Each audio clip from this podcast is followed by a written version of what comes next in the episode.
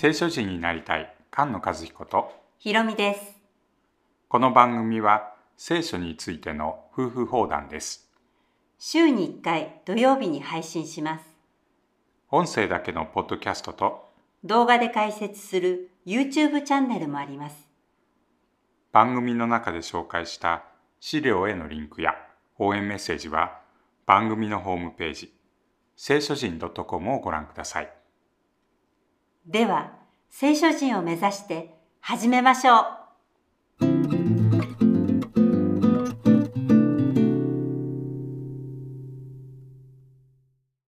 詩編138編です。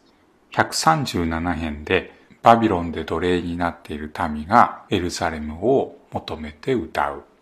そして138編ではその聖なる宮にもう一度入ることができるようになったようですよね。そうですね。うん。そしてその救いを感謝して歌う。主の皆の置かれた場所で主の皆の通りになされたことを感謝する。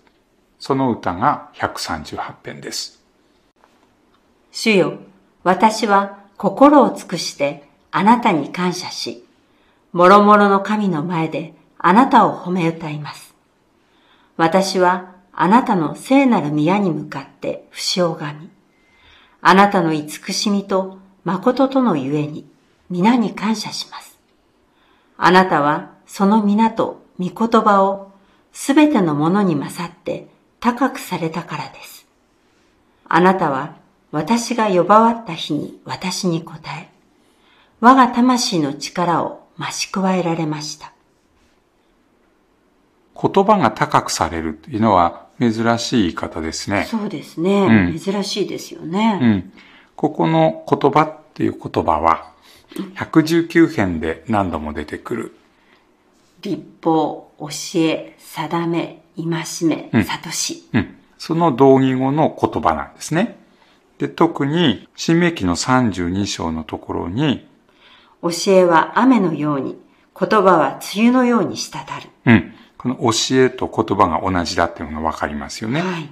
そして、詩篇の18編、ダビデの詩篇の大切なものですね。その詩篇の中でも、その道は完全。その言葉は真実です。うん。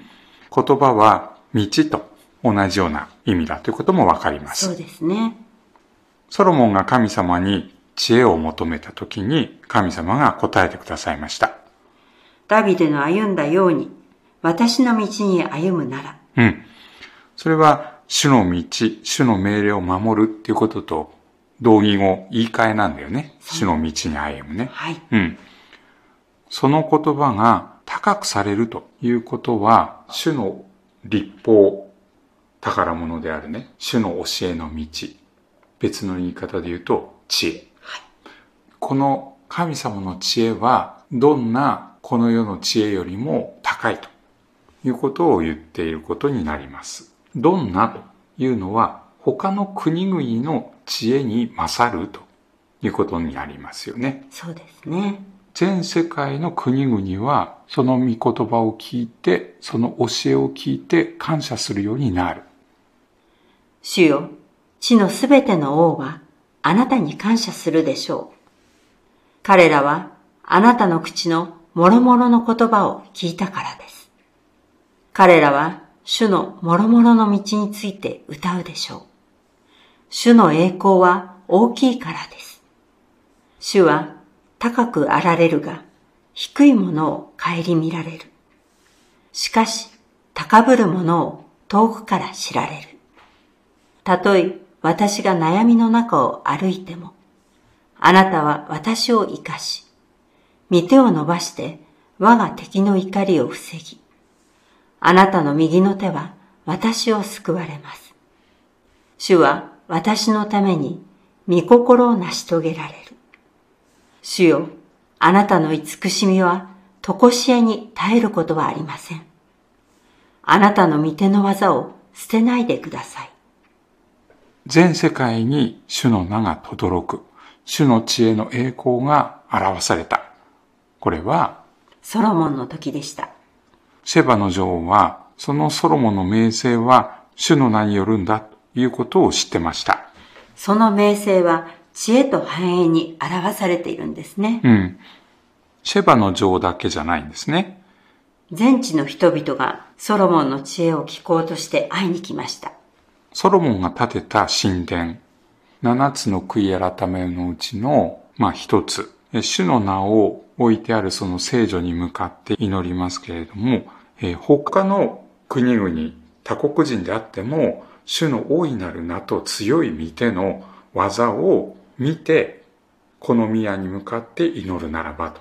右の御手によるその救いを見て、この神殿に向かって祈るならばと言われているように、主の名の栄光が表されるときに、それは全世界に広がってくる。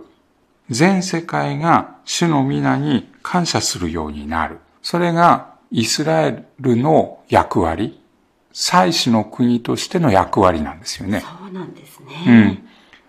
祭司の国民が主の名の清さを表す。そしてその主の名によって繁栄する。主の名によって勝利を収める。それを見て、国々が皆を褒めたたえるようになりますね。詩編18編の中でも、第一歴代史の16章のダビデの契約の箱の歌の中でも、主に感謝して皆を褒めたたえるならば、もろもろの民がそれを知るようになる。うん。その小さな国であるイスラエルが祝福されて、神様の名の栄光が表される。そして平和な国になっていく。それは全世界で主の皆に感謝が捧げられるようになる。そのためだと。